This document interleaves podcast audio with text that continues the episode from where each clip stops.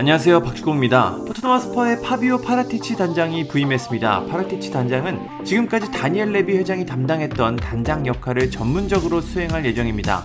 파라티치 단장은 기존 선수들의 정리 및 선수 영입을 통해 토트넘을 한 단계 더 높은 수준의 팀으로 만들려고 합니다. 우선 감독은 AS 로마에서 경질된 파울로 폰세카 감독 선임이 사실상 완료됐습니다. 이제 기존 선수들을 처분해야 하는데 현지 언론에서 파라티치 단장이 정리할 가능성 높은 5명의 이름을 공개했습니다. 그럼 어떤 선수의 이름이 올랐는지 살펴보겠습니다. 우선 세르지 오리에입니다. 오리에는 이미 언론을 통해 토트넘을 떠나겠다는 뜻을 밝혔습니다. 오리에는 내가 토트넘과 재계약을 원했다면 이미 그렇게 했을 것이다. 한 주기의 끝에 도착했다. 이제 다른 곳을 볼 시간이다. 구단과 내 에이전트 모두 합의를 마쳤다. 파리 생제르맹은 내 고향팀이고 난 여전히 팬이다. 제안이 온다면 최고의 선택을 할 것이라고 말했습니다. 실제로 PSG에서 오리에에게 제안을 건넸고 복귀를 준비하고 있습니다. 오리에의 작별은 사실상 확정된 이야기입니다. 다음은 델레알리입니다. 알리는 해리케인, 손흥민 선수와 함께 토트넘 최고의 스타 중 하나였지만 무리뉴 감독 체제에서 완전히 밀려났습니다.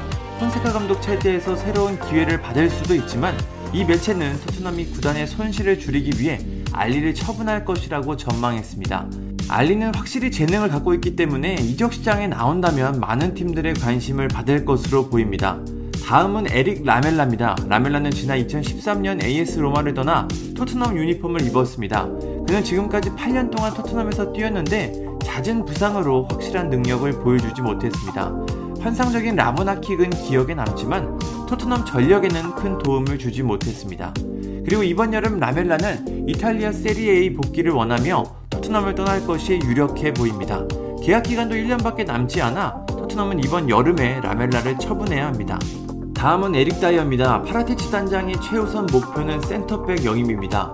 토트넘의 가장 큰 문제로 꼽히는 부분이죠. 그런 의미에서 다이어는 토트넘이 처분해야 하는 선수입니다. 다이어는 수비형 미드필더에서 중앙 수비수로 자리를 바꿔 감독의 선택을 받았지만 잦은 실수로 부족한 부분을 드러냈습니다. 토트넘이 수비 문제를 고치기 위해서는 기존의 다이어를 보내고 새로운 센터백을 영입해야 합니다. 마지막은 카메론 카터 비커스입니다. 그는 본머스에서 임대 생활을 마치고 토트넘으로 복귀할 예정입니다. 23밖에 되지 않은 어린 선수지만 이번 여름이면 토트넘과 계약이 만료됩니다. 토트넘은 카터 비커스와 재계약을 할 예정이지만 계약 연장 후 이적료를 얻으면서 그를 처분하기 위한 과정으로 보입니다.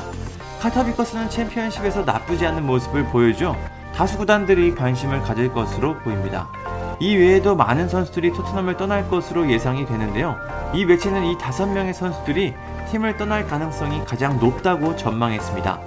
파라티치 단장은 유벤투스에서 11년 동안 업무를 수행하며 팀을 강팀으로 만들었습니다.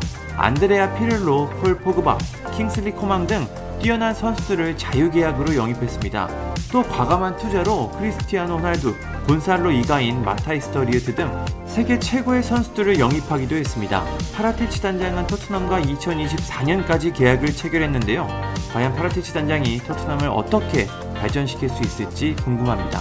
감사합니다. 구독과 좋아요는 저에게 큰 힘이 됩니다. 감사합니다.